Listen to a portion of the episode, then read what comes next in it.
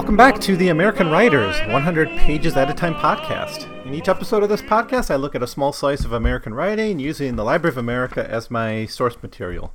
And in this episode, I will be completing my look at Willa Cather's novel, uh, The Song of the Lark. The Song of the Lark was written in 19 or published in 1915. Uh, it's part of the Great Plains trilogy, which includes the novels O Pioneers and My Antonia.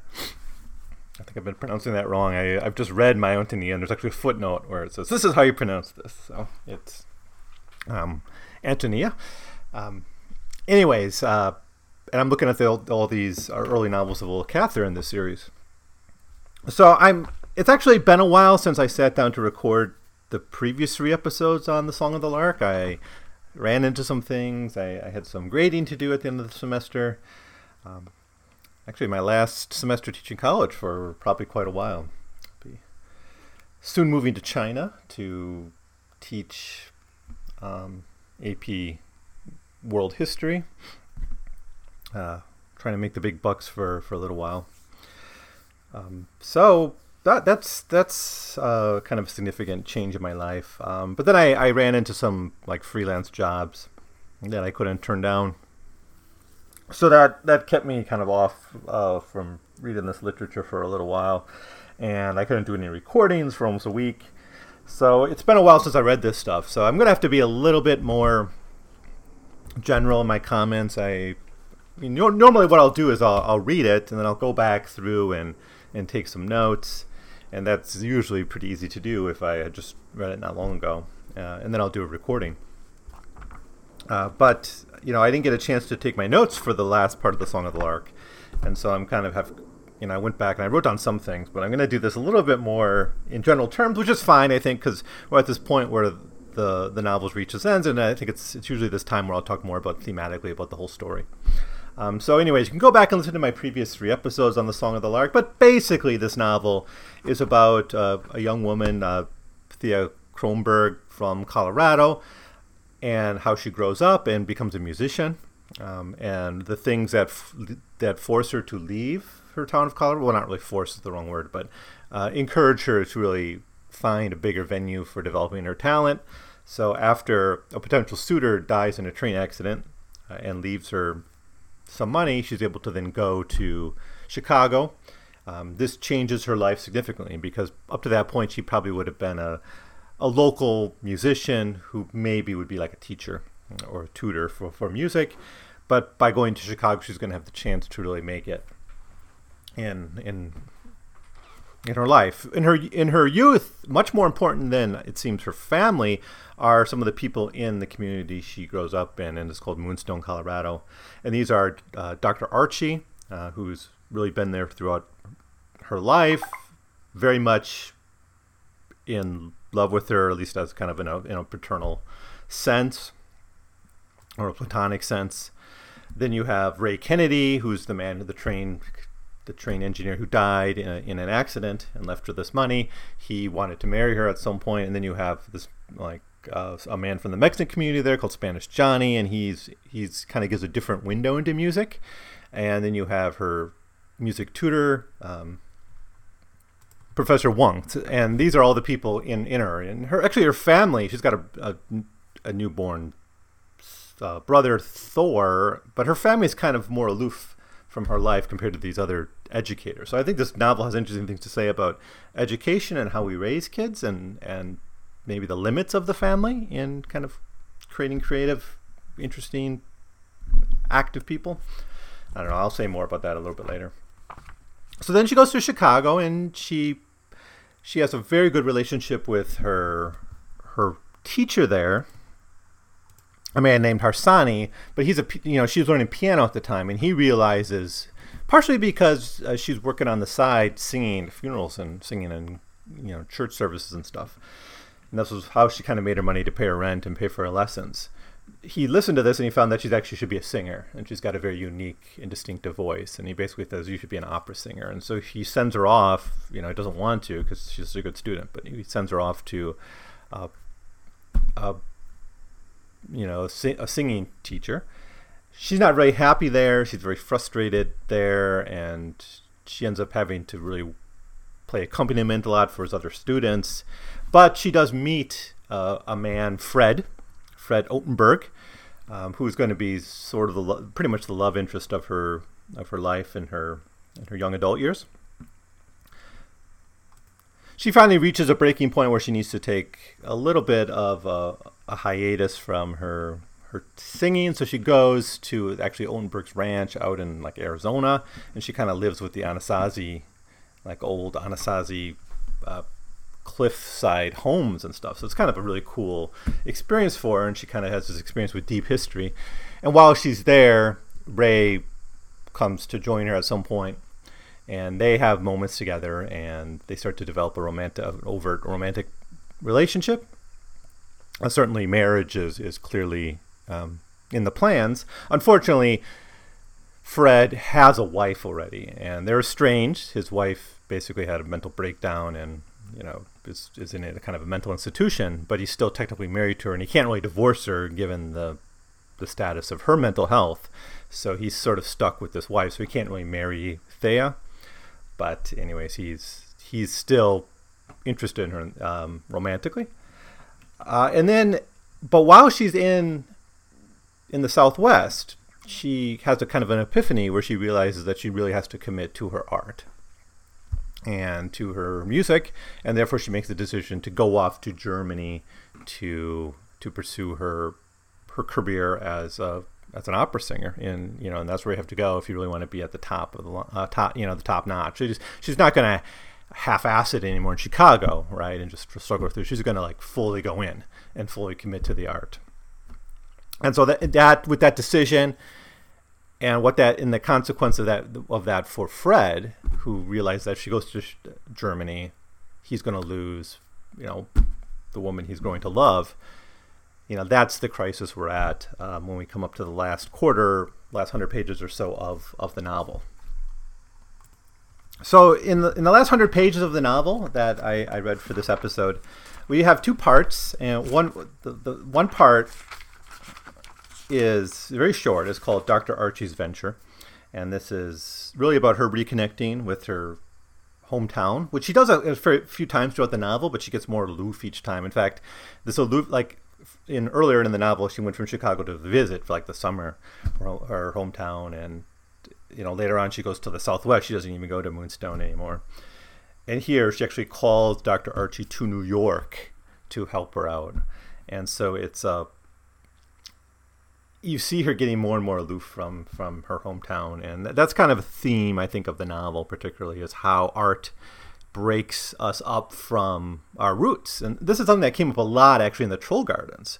In fact, I think that's the major theme of the Troll Gardens is this inaccessibility of modern of, of art of the modern world of high art to kind of these very parochial small towns in the West, right? Now, still, you have modernity coming in, and that's represented in this novel really by characters like Ray Kennedy and the railroad. Right, so you see modernity coming in in an economic and technological sense. However, it's still, you know, they don't really understand art quite much, quite that well, and it's something they don't appreciate. You know, like the way she was being raised to maybe be like a music teacher, piano teacher, right, and not really cultivate her art. And it really took an outside force, the death of Ray Kennedy, to push her to Chicago. She wasn't going to get that support from her family. This is a theme that comes up so much in the Troll Gardens, and I think it's here too. And now, granted, she in the final part of the novel, she is going to come back as an accomplished musician to her hometown, but it's debatable if she's coming back as Thea Kronborg or she's coming back as someone else. Um, anyways, um, Dr. Archie's Venture. So this this part's it's very short. It's it's probably 25, 30 pages in the Library of America.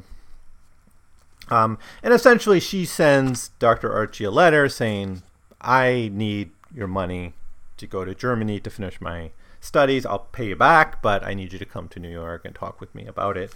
Uh, Archie, of course, can't say no. I think at this point, Archie is getting more and more involved in kind of investments and is living off these these investments. No, that might be a little bit later that he really becomes like a full time uh, investor of sorts, but he's still in Moon, Moonstone, I guess. And he gets this letter from Thea, and he says, "Okay, I'll go." And he immediately replies saying he'll go and he'll be there in a few days. And so he gets on the train, goes to to New York. Meanwhile, Fred Ottenburg and Thea are in New York and talking things out. And Fred's position is, "I have money, right? His family's rich. He's like a brewer. He was from a family of brewers." It's like our family has my family has money, so I want to fund your your education, right? And Thea doesn't want to do that because it basically implies being obliged to to Fred, and maybe there's kind of the promise of marriage in the future, and she doesn't want those those kind of um, I guess complicate her relationship with Fred. So she rejects his money. Instead, she'd rather borrow it from from Archie and then pay Archie back. And here's actually Fred's suggestion. He says, I thought you'd perhaps let me go in on the business end of it and invest along with you. You'd put in your talent and ambitions and hard work, and I put in the money. And while nobody's good wishes are to be scorned, not even mine, then when things pan out big, we could share together. Your doctor friend hasn't carried half so much as your future as I have. He's cared a uh, yeah. And then Thea replies, he's cared a good deal. He doesn't know as much about such things as you do. Of course, you've been a great deal more help to me than anyone else has. I'd, I'd have liked your help helping. I, I'd like you helping me eight months ago, but now you're simply be keeping me. So she's concerned basically that at this point, it's it's all, for all intents and purposes a marriage if she takes Fred's money, right? For earlier in their life together, when they were more friends, she could take, do take a favor perhaps, and it would have been not not with this this kind of added baggage of of a, a romantic relationship. And I think there's a lot of heavy theme here. Um, in a sense, she's going back to her hometown for help, but she just she just wants business. She just wants a loan. She's not asking for anything else from Archie, and she she's very ambitious at this point. That was one of her realizations in the Southwest when she was, you know, in those cliffside Indian dwellings, was her ambition and her desire to be a, a very very good, like a world famous opera singer. And she's making that choice of betraying and denying her romantic life and her personal life and her family life and her whatever hopes she might have personally in you know for relationships or whatever personal happiness she's setting that aside for for art. And so she's going to be fully committed to that. And that requires burning these bridges. And fred doesn't handle it very well at all to be honest. He's very distraught by this and he's he gets kind of beggy and a little bit creepy from time to time in his insistence that she takes the money from him, but ultimately she gets the loan from from Archie, and she sails off to to um, Germany. And right at the section ends, as she's going off to Germany, she thinks about alternative futures, and it's you know she we think about how her life could have been and what would have happened to her life had she stayed in Moonstone. And this is what Willa Cather writes: "Quote." The night she that night she taught in Moonstone again. She beat her pupils in hideous rages. She kept on beating them. She sang at funerals. She struggled at the piano with Harsanyi. In one dream, she was looking into the hard glass and thinking that she was getting a better look, looking, getting better looking. When the glass began to grow smaller and smaller, and her own reflection began to shrink until she realized that she was looking into Ray Kennedy's eyes, seeing her face in what look, in in that look of his, in which she could not forget. All at once, the eyes were Fred Ottenburg's, not Ray's. All night she heard the shrieking of trains whistling in and out of Moonstone. She had used to hear them in her sleep when they blew shrill in the winter air. But tonight they were terrifying, the spectral, faded trains that raced with death, about which the old woman from the depot used to pray. So that's that. All that's beside her, though. I mean, that's we actually kind of lose Thea's perspective on things at this point in the novel. In fact, the novel could end here it would have been perfectly fine to end the novel here. And I think I don't know how much you would have gained thematically, or how much you would have lost thematically if you if she would have just ended the novel at this point. I mean, you know everything. You know she's going off to become a great musician, right? The fact that she comes back ten years later on a tour and is that great musician um, doesn't really matter that much, I guess you know that's the theme of this novel is all the things she had to give up to pursue her art and she, they're all listed right here at the end of that chapter at the end of part four or no it's part five sorry um, dr archie's venture anyways that's that's the end of part five Part six is is just called Kronborg 10 years later. And it's not called Thea. If you remember, like in O Pioneers, the last section of that is called Alexandra. And the theme of that is, is the character Alexandra asserting her independence. Uh, you know, she spent that whole novel devoted to the mission of her father and the family and the farm. And then she finally makes a choice for herself at the end, and that's the choice to marry, what was his name? Carl, right?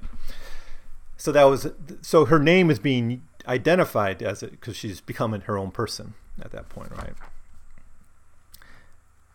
Here we don't get it's not called Thea, it's just called Kronborg. And the reason it is is, is actually because we when we open up this section where it's 10 years later, we're meeting Dr. Archie. Now he's like fully an investor in different mining companies. He in fact ends up doing what Ray Kennedy always wanted to do, which was to invest in these um, different concerns.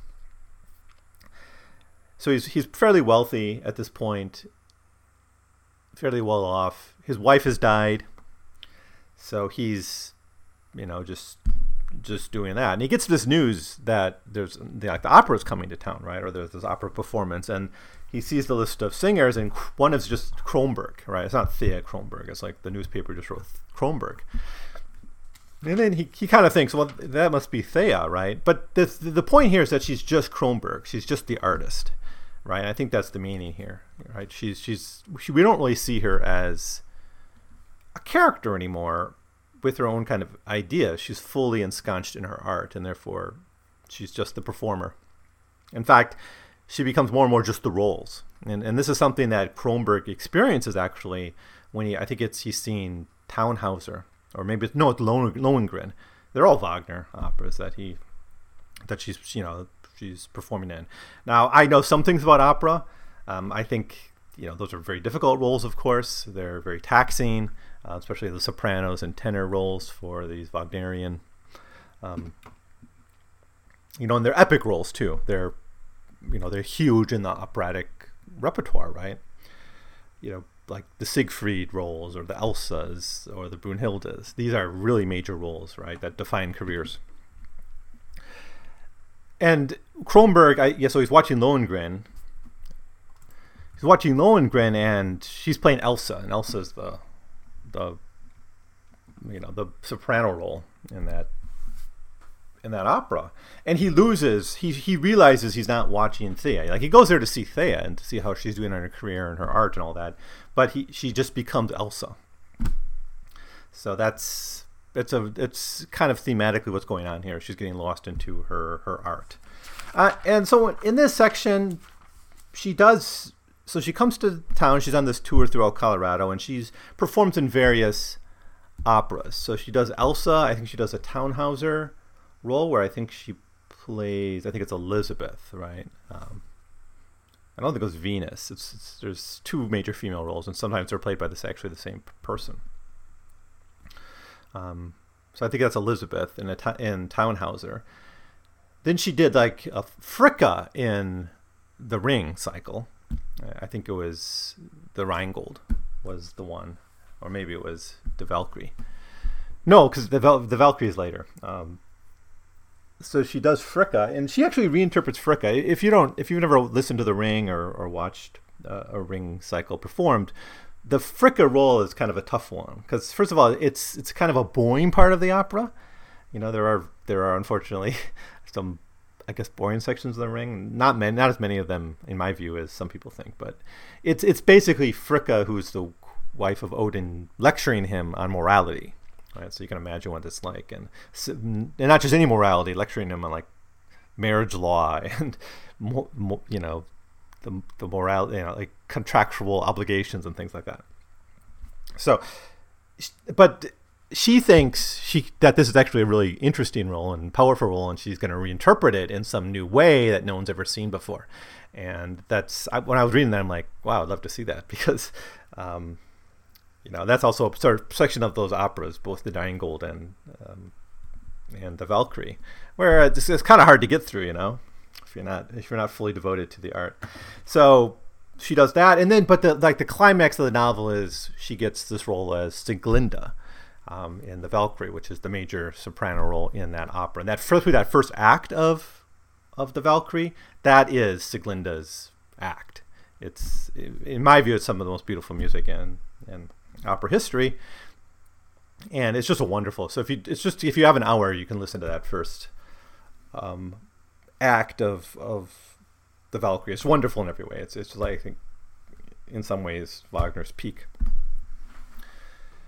But interestingly, she, earlier in the tour, she got a chance to play the Sieglinde in the second act, or maybe it was the third act. Basically, like the person, you know, singing the role got sick or collapsed or something, and then she got called like literally across town to finish the role like at short notice. And she was the only person nearby who could do it and she plays it. But if you know the opera you know that kind of that second and third act the Sieglinde role is much reduced right? She spends much of it just kind of running much of it tired you know kind of she's pregnant at that point. I don't know if she's not like showing or anything because it's just a few days, but she's kind of the damsel in distress mostly in the in those later parts of the operas, and then, you know, she survives the opera, but you know, Brunhilde comes down and says, you know, you have to you have to live for your son or whatever. And before the third opera, the Siegfried, she's dead. So she, you know, she kind of disappears from the story. So she's a weaker role. It's really her strength is in that first act, it seems to me. And that the fact that she first plays it, not she doesn't have in the full glory, is my point. Anyways, at the climax of the story, then she gets to perform as Sieglinde the whole opera, and then there's a really nice moment. It's a bit, I guess, hokey at times, but all like the people from her life show up to see her perform at the end. You know, so you have Harsanyi. I think Harsanyi shows up. Professor Wunsch is gone. He might be dead, but Archie's there. Fred is there. Um, other family members show up. Uh, Spanish Johnny is there. There's a really wonderful moment where Spanish Johnny is watching her and he's like crying because he's so proud of her and so excited. Um, unfortunately, like they all have this emotional connection to Thea, but you don't get the same feeling that Thea has that emotional connection to them anymore. That she's really kind of reached a different level of achievement. She's she's gone beyond the confines, and so that the community and the people she grew, she, you know, the people that helped raise her and raise her, turn her into an artist, have this deep emotion watching her reach these heights of artistic achievement, and she's sort of, you know, just just she, she's at that point Sieglinde, right? She's not even Thea Kronborg anymore. So that that's how I read it. Maybe that's not the only way to appreciate this novel, but that that's sort of my, you know, that's that's how I read it. Here's a bit of what Cather writes about it. There's a couple passages actually where she reflects on on the meaning of art and artistic perfection. Quote, artistic growth is, more than it is anything else, a refining of the sense of truthfulness. The stupid believe that to be truthful is easy. Only the artist, the great artist, knows how difficult it is. That afternoon, nothing new came to Thea Kronborg. No enlightenment, no inspiration. She merely came into full possession of things she had been refining and perfecting for so long. Her inhibitions chanced to be fewer than usual, and within herself, she entered into the inheritance that she herself had laid up into the fullness of the faith she had kept before she knew its name or its meaning. Often, when she sang, the best she had was unavailable. She could not break through to it, and every sort of distraction and mischance came before between it and her. But this afternoon, the closed roads opened and the gates dropped. What she had so often tried to reach lay under her hand. She had only to touch the idea to make it live. While she was on stage, she was conscious that every movement was the right movement, that her body was absolutely the instrument of her idea. For no, not for nothing had she kept it so severely, kept it filled with such energy and fire. All that deep rooted vitality flowed into her voice, her face, her very fingertips. She felt like a tree bursting into bloom, and her voice was as flexible as her body, equal to any demand, capable of every nuance. With the sense of its perfect companionship, its utter trustworthiness, she had been able to throw herself into the dramatic exigencies on her part, ex- everything in her at its best, and everything working together so that's and that's basically where we leave her. And Willa Cather just says, like, once she performs this, we're done with Thea. Like, she, she, you know, essentially her story's over at this point. I would say, in a, in a lot of ways, Thea's story was over um, in the previous part, but, you know, it's still kind of cathartic and, you know, not it's really nice, emotionally satisfying to see her reach reach her goals, right? But I, I think it's a bit bittersweet because we realize what she's had, how many doors she had to close to achieve that, right? She has to fully commit, right? She, there's even in this passage this talk of she has to get beyond these distractions, and these distractions are the things of, of life, right? And it, the point being that artistic perfection requires the sacrifice of of the personal and the interpersonal.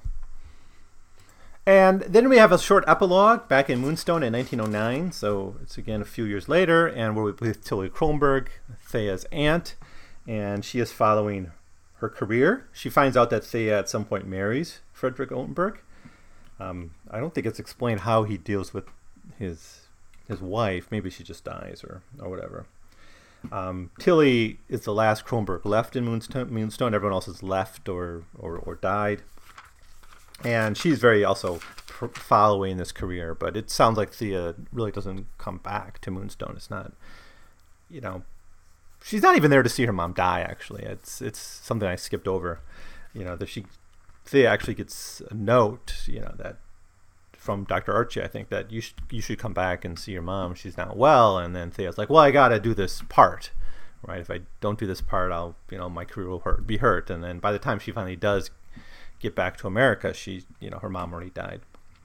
So that theme comes up again at the end, but we don't. We're done with the as as um, the author says, and we just move on to get our last scene of, of Moonstone, kind of already within a generation, being introduced into modernity and already being passed over by by history. And I think that's, uh, you know, I don't want to say it quite becomes a ghost town, but you get that feel that, you know, history is moving so fast that it just passes these kinds of places by these these frontier um, towns. Um, so that's it. That's the Song of the Lark. Um, so really, uh, it's a fun novel. I, I, you know, people always say like My Antonia is her first masterpiece or her real masterpiece, and I don't want to disagree with that or get into that fight. I'm, I'm really not one to really rank these kinds of stories, but you know, I really like the story because I kind of because I like opera and I like Wagner, and so it's nice to see an American writer talk about Wagner in a serious way, and and you know, it was I even got to listen to I, I forced myself to listen to some Wagner while I was reading this novel, so I, I like that about it. Um, but it's a, it's a really I think interesting story on the conflict between art and the the personal, and if you see if you like that movie uh, Coco, which of course that's a Pixar movie, but that kind of explore these same themes, right? Of you know the costs of, of, of an artistic life, and the characters in in Coco ch- choose, you know, family or suffer for not choosing family. Uh, Thea chooses art uh, at the expense of family, and you know we can judge the morality of that decision or whether it's the right decision for her. But I think Cather does think that that art is valuable. We we need that, and that Thea does make the right choice, despite the costs that are there. Um, anyways, that's my overall thoughts. I like the novel very much, and I like the characters. I, I like this town of Moonstone. I like the especially the characters in Thea's life, the people she meets. Um, a lot of things to to enjoy about this story. Um, but the themes of of the Song of the Lark I, think music obviously is a major theme, and uh, the place of, of European music and indigenous music is played with a little bit. We we have like when she's singing with uh, the Mexican community in Moonstone, we get a kind of window into a different type of, of music. Uh, even though Thea is a classical, classically trained singer, you know, there's other kind of musical traditions played with throughout here. So, indigenous or I guess vernacular music versus um, you know, classics, the classics or professional music. Uh, the difficulty, the struggles one has to go through to become a musician is there, but music is is lived, yeah, by a lot of characters, not just Thea. So it's it's really runs throughout the whole story.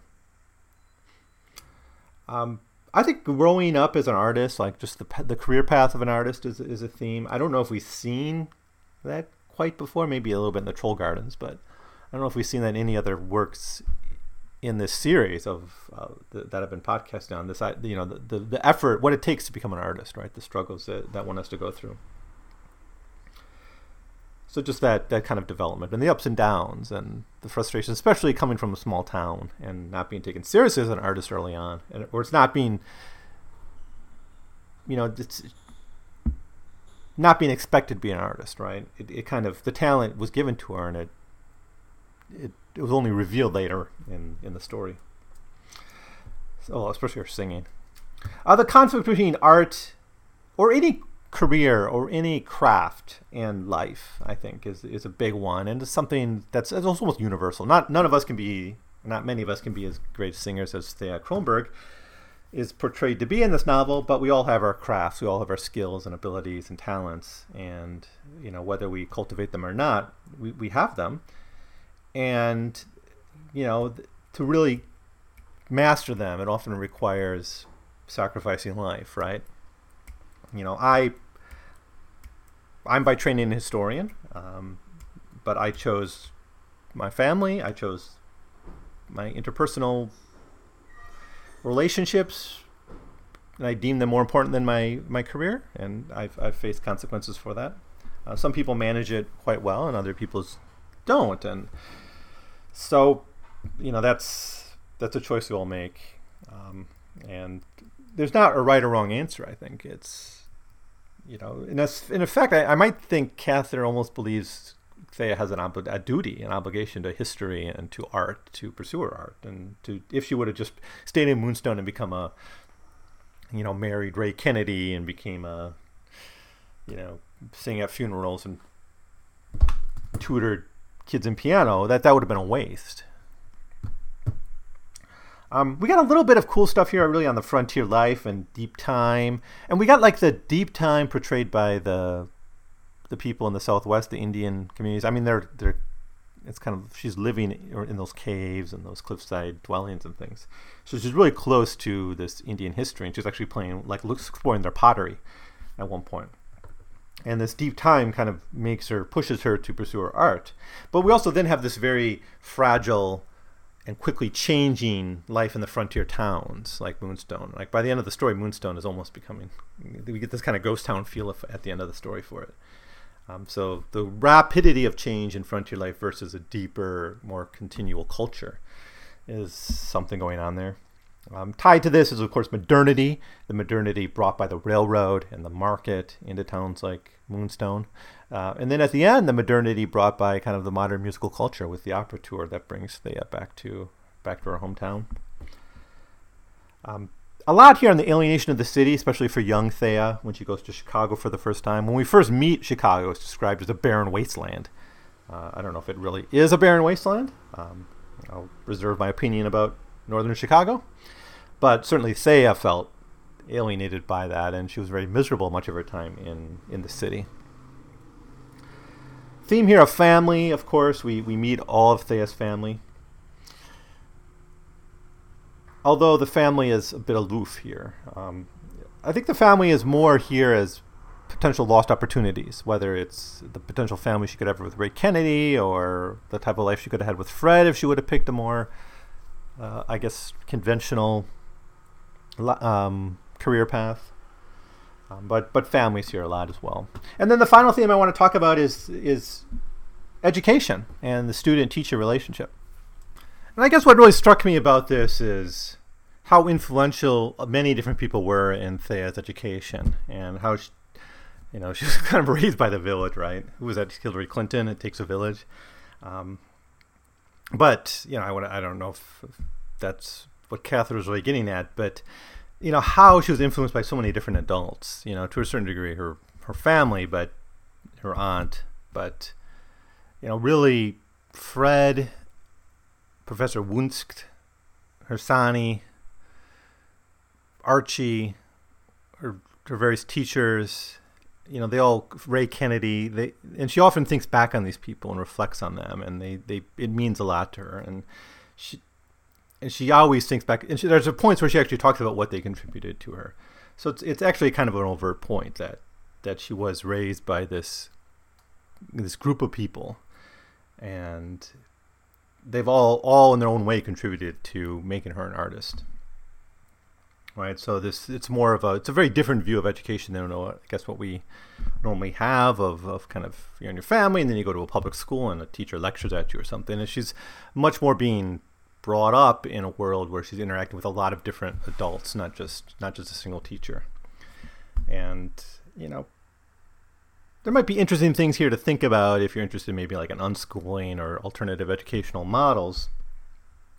You know, for you know that that might be inspirational. So I, I guess that's it. There's probably a lot of other themes, but those are the ones I wrote down. As I said, I, I it's been like oh, it's been a little while. It's been almost two weeks since I finished reading Song of the Lark, so I probably um, neglected a few things. Um, but I guess that that's good enough. Um, again, I, I love this novel. I, you know, it's the first time I ever read it, so it, it was a really nice surprise to come across the, the works of, of Willa Cather. Um, and I, and I like this one. I, I like I like the character Thea Kronborg, uh, at least up into the last section. Archie, Ray Kennedy, these are all really compelling characters. So that's it. Um, those are my thoughts on um, Song of the Lark.